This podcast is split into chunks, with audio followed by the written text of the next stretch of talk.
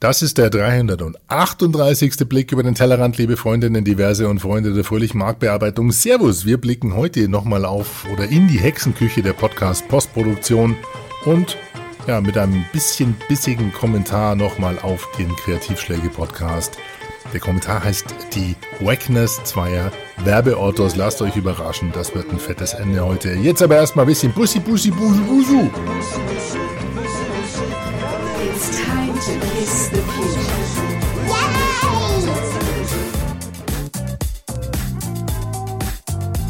An dieser Stelle ist es vielleicht einmal Zeit, auch einen Blick über den Tellerrand hinaus zu wagen.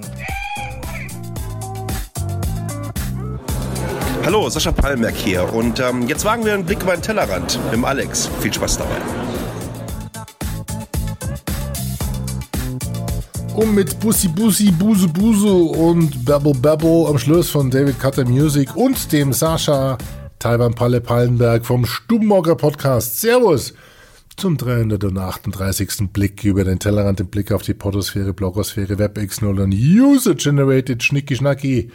Euch allen Landläufe bekannt als Social Media. Richtig. Grüße euch, sagt euer Alex Wunschel. Und ähm, heute blicken wir eigentlich mal nur mal ganz kurz zurück und äh, vor allen Dingen ganz kurz nein, um vielleicht zu schauen, ob wir da das nächste Mal noch mal ganz kurz drauf schauen.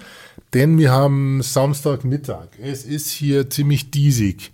Ich bin hier im Kutscherhaus, bin nicht im Studio, sondern hier im Office. Deswegen ist auch relativ ruhig. Samstagmittag ist Conora und deswegen haben wir gedacht, Mensch, jetzt vom Einkaufen, Zwischeneinkaufen, her mit dem Mikrofon, lass uns nochmal ganz kurz schönen Audio-Newsletter rauslassen, denn das Feedback vom letzten Mal war so großartig, dass ich mir gedacht habe, ihr müsst eigentlich mehr erfahren, was der Wunschel macht. Und das ganz ehrlich ist wirklich eine spannende Geschichte, weil ich ähm, auf die letzte Episode von unterschiedlichsten, auch wirklich Freunden Feedback bekommen habe, so nach dem Motto, ich wusste ja gar nicht, was du da alles tust und was du machst und ähm, ja, wie du das machst. Und das hat mich dann schon nicht, nicht erstaunt, gar nicht, aber ähm, war für mich definitiv ein Signal, dass dieser, dass dieses kleine Freunde-Radio hier, andere nennen es ein Podcast, dass dieses Freunde-Radio dringend notwendig ist, gerade in dieser Zeit, um äh, zu erfahren von Freunden, äh, was sie machen, um euch die Möglichkeit zu geben, falls ihr Lust habt, reinzuhören, was der Alex macht, das auch zu tun. Und ihr könnt ja dabei wegnötteln, einschlafen, joggen, Hund lüften, was auch immer, Rasenmähen ist blöd. Aber gerade in diesen Zeiten vielleicht ein, ein Geschenk von mir an euch, der so ein kleiner akustischer Klangteppich, so ein Soundteppich. Gell? Und ähm, den haben wir heute gestrickt mit einem besonderen Mikrofon, den Soundteppich, denn ich habe eine ähm, einen Oldtimer rausgeholt. Das ist für mich ein Oldtimer zumindest, das nenne ich das Mikrofon. Denn ich habe auch mitbekommen, dass der ein oder andere sehr interessiert ist daran, wie man Podcasts überhaupt produziert und wie man das macht und was machst du da und wie auch immer. Raumakustik ist das allererste, da fängst du an, ganz vorne fängst du mit an und deswegen habe ich auch erwähnt, dass ich heute hier im ja, sozusagen im Kutscherhaus Büro sitze und wenn ich jetzt so einen Meter zurückgehe, dann merkt ihr das auch oder ihr hört es, dass es halt, obwohl wir hier so Dämmelemente mit drin haben, hat ungefähr so 60, 70 Quadratmeter allein dieses Büro, das ist offen. Und ähm, in diesem Büro steht vor mir ein das äh, SE Electronics M1C Großmembranmikrofon. Das war das erste, was ich mir damals geleistet habe, damals 2005, Ende 2005, glaube ich, als das nicht mehr ganz geklappt hat mit dem Bühnenmikro, was ich äh, ursprünglich genutzt habe 2005 fürs Podcasting. Bin dann hier um die Ecke in München zu Just Music, so ein großer Musikladen, äh, also alles Mögliche an, an Musiker, Instrumenten und, und Einrichtungen. Das ist ein Riesending hier vorne im, Norden von, von München. Bin rein so, und gesagt, Mensch, sprich, Podcast und so und Mikrofon, jetzt nicht ganz so teuer, aber es darf durchaus. Und da schaut er mich an mit großen Augen und sagt, Hä? was, was ist Pod, Pod, Pod, Podcast? Was? Damit waren sie ein bisschen überfordert damals, aber haben mir dann quasi das da sozusagen empfohlen. Das ist, ja, ähm, also Nachbau vom Neumann TLM gewesen für 200 Euro. Und macht aber immer noch einen guten Sound, oder? Was sagt ihr? Also ich bespreche das gerade so ein bis zwei Fäuste Entfernung und äh, klar geht noch ein bisschen, bisschen Soundbearbeitung drüber, aber ansonsten ist es eigentlich ein ganz Das ist eine billige Nummer, gell? Du bist schon eine ganz schön billige Nummer da von mir, muss ich ehrlich sagen. Aber bist eine sehr gute Nummer. Ich glaube, allein 200 Episoden mit dem Mikrofon gemacht vom Blick über den Tellerrand. Wir sind jetzt bei der 338. Episode. Und das also für alle, für, für die von euch, für die das, äh, die das interessiert. Und äh, die sind noch mehr interessiert, die können mir auf Instagram folgen, auf Instagram slash podpimp, also .com slash podpimp. Und da in den Stories ähm, habe ich euch in die ganzen 20 Mikrofone, die sich hier so angesammelt haben, mal in maximal eine Minute kurz vorgestellt. Und ähm, habt ihr auf Instagram und auch ähm, auf TikTok, auf TikTok slash podpimp. Dort gibt's die auch mit ein bisschen Spaß vorgestellt, die Mikrofone. Also holt euch da gerne Inspiration. Ansonsten alex.podpimp.de fragt einfach, falls Fragen sind. Wie gesagt, spannend war das Feedback zu der letzten Episode und deswegen kann sein, dass wir heute eigentlich nur eine kurze Feedback-Episode machen und dann das nächste Mal vielleicht wirklich ganz klar nochmal in die sogenannte Hexenküche schauen, wie es der Arno bezeichnet hat. Ähm, der Arno Fischbacher hat nämlich auf, auf LinkedIn kommentiert. Arno ist ein ganz guter Club 55 Freund und der Stimmtrainer, The Godfather of Stimmtraining in Austria, auf jeden Fall mit Stimme.at. Äh, hat auch einen Podcast, Stimme wirkt, der Podcast mit Arno Fischbacher. Wo ist denn der? Den habe ich doch hier gehabt, der ist da. Arno. Arno, gib mir deine Stimme. Lass vibriere. Wo ist er? Da ist er. Da ist er. Ich spiel's euch mal kurz vor. Der Ton macht die Musik. Der Podcast über die Macht der Stimme im Business. Für alle Stimmbesitzer, die gerne Stimmbenutzer werden wollen. Wie erreichst du eine wirkungsvolle, kraftvolle Stimme? Wenn das nicht ein saftiges Tombre mit dem schönen Smooth, das ist so, das erinnert mich echt so ein bisschen an Kaiserschmarrn auf Stimmbändern. Gell? Arno Fischbacher, ganz toller Stimmtrainer und er hat geschrieben, sehr interessant mal in die Hexenküche der Stimmbearbeitung zu schauen. Danke Alex Wunschel für den spannenden Einblick. Er ist natürlich vorne dran, gell? das heißt, so Stimmtraining bei ihm heißt das Ganze, was wir äh, nachbügeln oder ausbügeln müssen, auch teilweise hier in der Postproduktion, sollten solche Leute wie er oder Rhetoriktrainer wie der Michael Ehlers vorne im Vorfeld natürlich schon mal bearbeitet haben. Das heißt, viele Interviewpartner, die ich hier habe, wo man die ein oder anderen Äs schneiden muss, äh, die empfehle ich dann gerne auch mal weiter, weil das gibt durchaus Tricks und Tipps, solche Fehler zu vermeiden, wie zum Beispiel das Atmen, das falsche Einatmen, ja, dass man zu schnell macht, man, also, dass man, dass man eben nicht die Luft einfallen lässt, dass man quasi, also wie ihr es jetzt gerade gehört habt, kann man ja auch einatmen und das trainieren, über das Zwerchfell einatmen, dass man eben nicht hört, dass jemand fast am Ersticken ist, wenn er gerade Podcast produziert. Kann. Sowas kann man trainieren, muss man nicht machen, aber jeder von uns, der Podcast produziert, weiß, das ist einfach, manche Interviewpartner kommen halt einfach daher und schnalzen, schmatzen und ähn dir, dir die, die Spur voll, dass gerade danach weißt du in der Postproduktion, ja, grüezi, jetzt hätte was gescheit studiert und nicht sowas. Aber da muss man durch. Ja, wir machen aus jedem ein akustisches Zäpfchen. Ich sag's euch, wie es ist. Da eckt's nicht an dem Gehörgang. Gell? Geht nein. Saftig. Weil sonst, wenn's weh tut, ist nicht schön. So. Also, ein Kompliment von jemandem wie Arno zu bekommen, ist klasse. Die Nadine hat auch geschrieben, sehr, vielen, vielen Dank für die Infos im Blogpost. Die Nadine ist auch in der Postproduktion tätig. Liebe Grüße an die Nadine. Der Tim hat sich sofort spontan schockverliebt in das Buso ähm, Corporate Anthem am Ende. Lieber Tim, wenn du es nicht selber geschafft hast, den als Klingelton zu exportieren, ich mach's dir schnell, bringe am Freitag dann mit. Hast du verdient. Und die Doris hat gesagt, äh, oder geschrieben auf LinkedIn, ähm, ja, das ist die Diskussion, die ewig natürlich diskutiert wird. Und äh, spannenderweise habe ich in der letzten Woche viele Beiträge dazu gesehen. Die Diskussion rund um die akustische oder ums akustische Photoshopping, wie weit sollte ich denn gehen? Wie viel Äs sollte man da nicht schneiden? Äh, wann wird's un unästhetisch, wann wird auch unauthentisch, wann verliert die Authentizität. Und da ist wirklich Da gibt da gibt viele dieser technischen Sachen und die werden wir jetzt definitiv aufs nächste Mal verschieben, denn ich will euch einen langen, schönen, großen Kommentar noch mitgeben für diesen Podcast. Nächstes Mal äh, kümmern wir uns dann, ähm, ich habe es auch so schön vorbereitet, aber du müsst halt aber drauf warten. Jetzt müsst ihr halt einfach mal ein paar Tage warten. Jetzt habt ihr doch wochenlang, Monate gewartet, jetzt reicht es auch noch.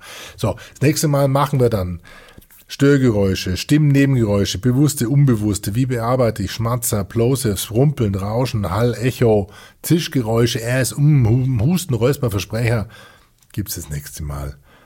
Da wird's ein bisschen technischer, aber ich glaube, darüber müssen wir mal sprechen, wie das Ganze funktioniert und wie man aus jeder Stimme eine traumhafte Stimme fürs Podcasting machen kann. Ja, ich meine, jetzt gibt's euch das mal. Klingt das jetzt hier annähernd nicht gut, schlecht. Ich sitze in einem riesen Büro, habe ein altes Mikrofon vor mir, das kostet jetzt vielleicht 110 Euro.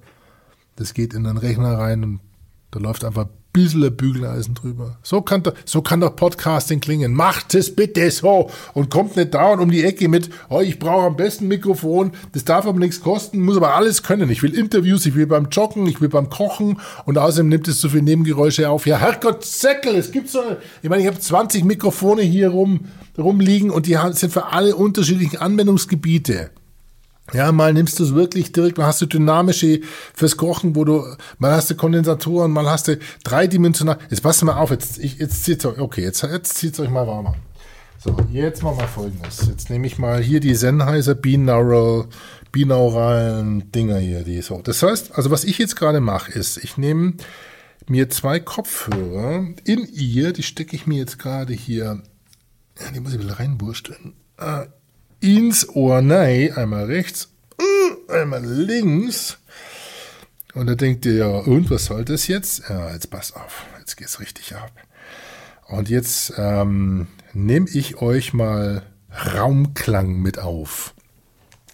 In einem meiner Instagram-Posts habe ich euch zwei Mikrofone, ein Stereo-Mikrofon vorgestellt. Das hatte ich mir damals ans Cappy genagelt, links und rechts, und bin damit über den Viktualienmarkt gelaufen und habe versucht, eine ähm, Audio-Sound-Seeing-Tour zu machen und euch akustisch dreidimensional mitzunehmen. So, und jetzt habt ihr hier, und ich fahre das jetzt mal hoch, drei Mikrofone. Das heißt, eins vor mir und zwei Mikrofone in meinen Ohren drin. Das sind die Sennheiser Ambeo. Das heißt, das sind Kopfhörer in Ears, die gleichzeitig Mikrofone drin haben und die nehmen Raumklang mit auf. Und zwar genau in der Distanz, in dem, in, in dem, also sozusagen in der Entfernung, die fast so weit auseinander sind wie eure Trommelfälle. Eure Trommelfälle sind ja im Kopf zwei Zentimeter ungefähr, zwei bis drei Zentimeter weiter drin. Oder wenn nicht sogar ein bisschen mehr. Ja. Das heißt, der Laufzeitunterschied von meinem Schnapsen rechts, von dem Signal, von dieser Schallwelle, wenn die aufs rechte Ohr trifft, um euren Bulmes rum, wie der Franke sagt, um euren Kopf rumwandert und dann noch auf der linken Seite durch die Ohrwaschel ins linke Ohr läuft. Dieser Laufzeitunterschied wird jetzt ein bisschen simuliert, aber nur ein bisschen. Es gibt richtige äh, Kunstkopfmikrofone. Ich glaube, Fred heißt der eine oder Klaus oder sowas. Der von Neumann kostet 8000 Euro. Das ist ein Kopf, und da haben die in den Kopf direkt rein, da wo eure Trommelfälle sind, zwei Mikrofone reingebastelt, haben außen Ohrwascheln dran gepackt, damit ähm, diese äh, Schallwellen sich da auch noch drin brechen können. Und da kannst du dann wirklich, wenn du da auf Record drückst und den Kopf in einem Raum, in einer Geräuschkulisse drehst, bist du mittendrin. Das ist faszinierend. Das ist das macht mich richtig wuschig, da gehe ich steil bei sowas. Ja, und allein die Kopfhörer hier, die ich jetzt im Kopf drin habe, die haben mal 300 Euro gekostet. Die habe ich bis jetzt vier, fünf Mal im Einsatz gehabt. Und jeder sagt natürlich, spinnst du, das ist deine Altersvorsorge. Sag ich, mein Gott, andere kaufen Schuhe, ich kaufe Mikrofone. So, und damit kannst du Raumerlebnisse, Klangerlebnisse schaffen. Gell? Wenn mir jetzt noch einer mal einmal zum Krawattenmikrofon kommt und er sagt, er will einen riesen Podcast spielen, dann bin ich raus, dann bin ich einfach raus. Heute schalte ich das mal wieder aus. Und äh, genau. Jetzt sind wir wieder, jetzt sind wir wieder auf dem Mono. Und es klingt trotzdem, klingt trotzdem noch gut. Also, ähm, sind wir bei dem Thema Mikrofonieren total abgeschwiffen, schweift. Haben quasi sozusagen den roten Faden verlassen, aber mein Gott, das schaut nichts. Ist ja nichts anderes als ein kleiner Audiobrief für euch. Und ähm, das soll es für heute dann quasi auch gewesen sein. Jetzt habe ich mich so nein echauffiert in dieses Thema Technik.